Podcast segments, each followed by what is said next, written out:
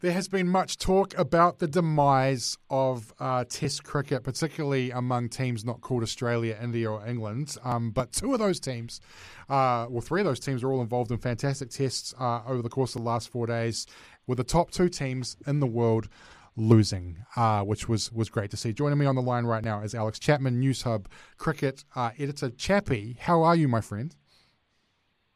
Thank you, my friend. That's actually not my title, but I'll happily take that and I'll I'm, take that to my bosses and ask for a pay rise. I'm gonna, I'm gonna, I'm gonna run with it because you edit lots about cricket. So, Newshub Cricket Editor works for me.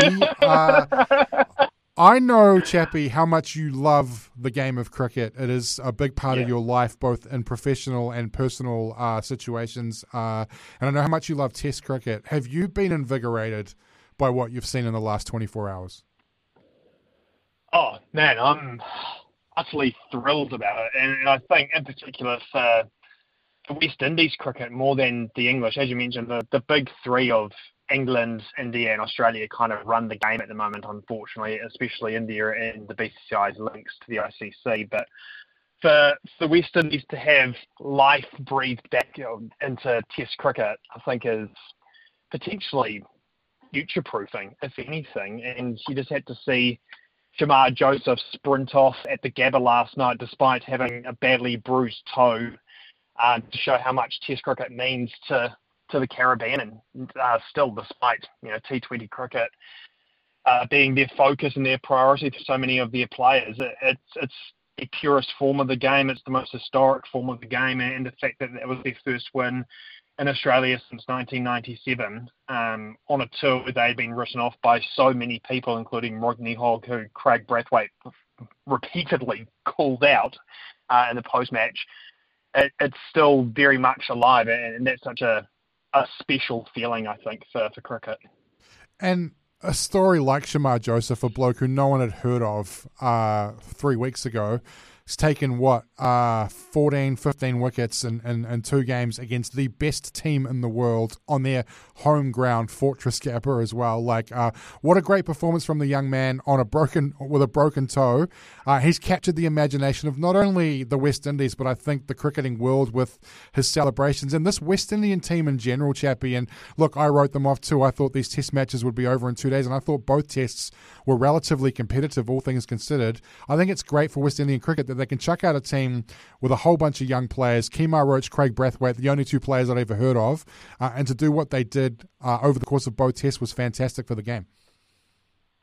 You just had to see Shamar Joseph crying after he got his fifer, and he was almost embarrassed to bring it back up yesterday in the, the post-match um, chat with Brendan Julian. But yeah, man, to see him just sprinting off and you know, carrying his team on his back before they then jumped on his back in, in celebrations. I thought it was some wonderful poetry there. And look, there's been so much talk about the potential demise of Test cricket and how badly it needs such special um, results and, and stories with so much meaning and for the big three to no longer be dominating and those results in the last what are we now 20 hours or so really proves that I think um, it doesn't mean that you automatically test cricket is saved. It'd be naive to think that, but it's going to go a big step to, in particular, in the Caribbean, where you know where we've talked extensively over over the last year or so about the, the demise of West Indian cricket and the prioritisation with with T20 cricket with them. Uh, this will do absolute wonders for them, despite the fact that it was I think three in the morning. And you just had to see the emotion that Brian Lara was showing in commentary mm. and on you know, you often get all this behind the scenes stuff, and I thought, I thought it was so cool for Mark Howard to capture that moment and, and share it on social media. That you know, someone that was so composed at the crease as a batsman, just to show emotion like that in the commentary box, it, to be honest, man, like even just seeing that, I, I got a bit emotional just kind of thinking about how much this would mean to them. Yeah, uh, I mean, Brian Lara, um, the, the, the scenes with him giving Gilly a hug and Smithy calling it was was beautiful. You're a betting man, Chappie. I would imagine that at the start of play yesterday in both uh, India and Australia, you would have got a fair chunk of cash on the West Indian England double. Oh yeah, I mean, I, I looked at going uh, West, uh, sorry, Australians win, Indians win at the start of the test, and that was paying like a dollar fifty-five, maybe a dollar sixty. I thought, no, that's going to be, you know, it's not even worth my time, and I'm very glad that I didn't. Uh, and then even even like halfway through yesterday, the West Indies were paying like three fifty, and everyone was saying, even even at the break, Kerry O'Keefe was saying, no, I think Australia will do this without losing another wicket. And then when Steve Smith played that absurd you know, scoop over fine leg. I thought, oh, yeah, here we go. Steve Smith's going to do it. They're going to talk about what a great opener he now is. Yeah, it's it's phenomenal, man. Beautiful story. So, uh, quickly before we move on to what might be the future of um, international cricket, just quickly, Bazball. I know he hates that phrase, but I mean they were two wicket they were two wickets away from winning the Ashes. A Ben Stokes catch, uh, basically off Nathan Lyon, probably ended up costing them that series. Um, he's done great things with that side. Um, they play fantastic cricket. Um, they, it was it was Bazball a bit um uh, on sort of maybe in fourth gear for this test. I felt, but I thought they played phenomenally well from the second day onwards, uh, and that was a tremendous performance from his team. Yeah, and, and that was shown by Tom Hartley's seven foot in, in the second innings. This is someone that as soon as he was picked, everyone was like, "What on earth are you guys doing?" But that's and, and I know Brendon doesn't like it. That's Bazball is to kind of just back your man, give him confidence. He got hit for a six in his first ball in Test cricket in the first inning, and then goes and delivers a match-winning performance for his side in Hyderabad. And to be honest, man, like I, I completely write in the uh, England off to win that first test. I thought they might be able to sneak a test in this series, and it probably end up being all one, especially after their preparation. They got criticised by Steve Harmison for their lack of preparation in India for going to the UAE instead rather than spending more time in India. But to have a 190 run first innings deficit and then go and win the way they did, uh, and to be honest, I thought the way Ollie Pope batted, that's and yeah, there's recency bias, and this might be a bit um, exaggerated, but it's one of the, the great English innings that I've mm-hmm. seen. For him to bat the way he did, he's really struggled for runs in the last few years. People have called for him to be dropped, and it's probably only really the confidence and the faith that, that Brendon and Ben Stokes have in him, and the fact that he's also probably vice captain as well, that may have saved him. He he batted beautifully, and then yeah, this this lion-hearted approach that Ben Stokes has as a captain, which just gets put into his players. Yeah, it's I was shocked to to see that happen. So the future of cricket, Chappie. Uh, Black Caps only played th- playing three ODIs this entire summer. They've already in the bag. I know there is a T20 Cricket World Cup um, coming up as well, but and the days of, of the great Australian ODI series that we used to watch when we were young fellas is is over. Uh, is ODI cricket going to become a four year thing with World Cups? Because I just can't see how that format, if Test cricket is taken seriously as we hope it is, and T20 cricket is what everyone, you know, that's where the money is there surely ODI cricket, one day international cricket, cannot survive the current form.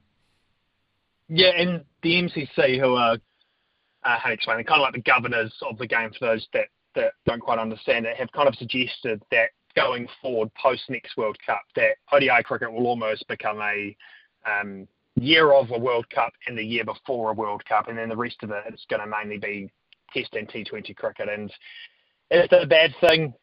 Maybe. I mean, most of the money is still with T20 cricket, and, and as we've just discussed for the last, what, 10 minutes, Test cricket is still very much alive, and there's still so much passion for Test cricket. And you just look at uh, how much it means to not only the, the big three, but to, to New Zealand. You know, there'll be emotion, no doubt, with although probably toned down emotion knowing some of those Black Caps players, but mm. there, there'll be emotion in this Test series coming up against South Africa. The the um, unknown South African squad. There'll be emotion with them getting to represent their country and already being written off in the series that starts um, this week. So the future of ODI cricket, yes, there's definitely a massive question mark over it. We're going to see way less of it. We've already seen way less of it in the last World Cup cycle. I think it was maybe about half of what it was the previous World Cup cycle from 15 to 19. So we're going to see progressively less and less of it. So is, is it a bad thing?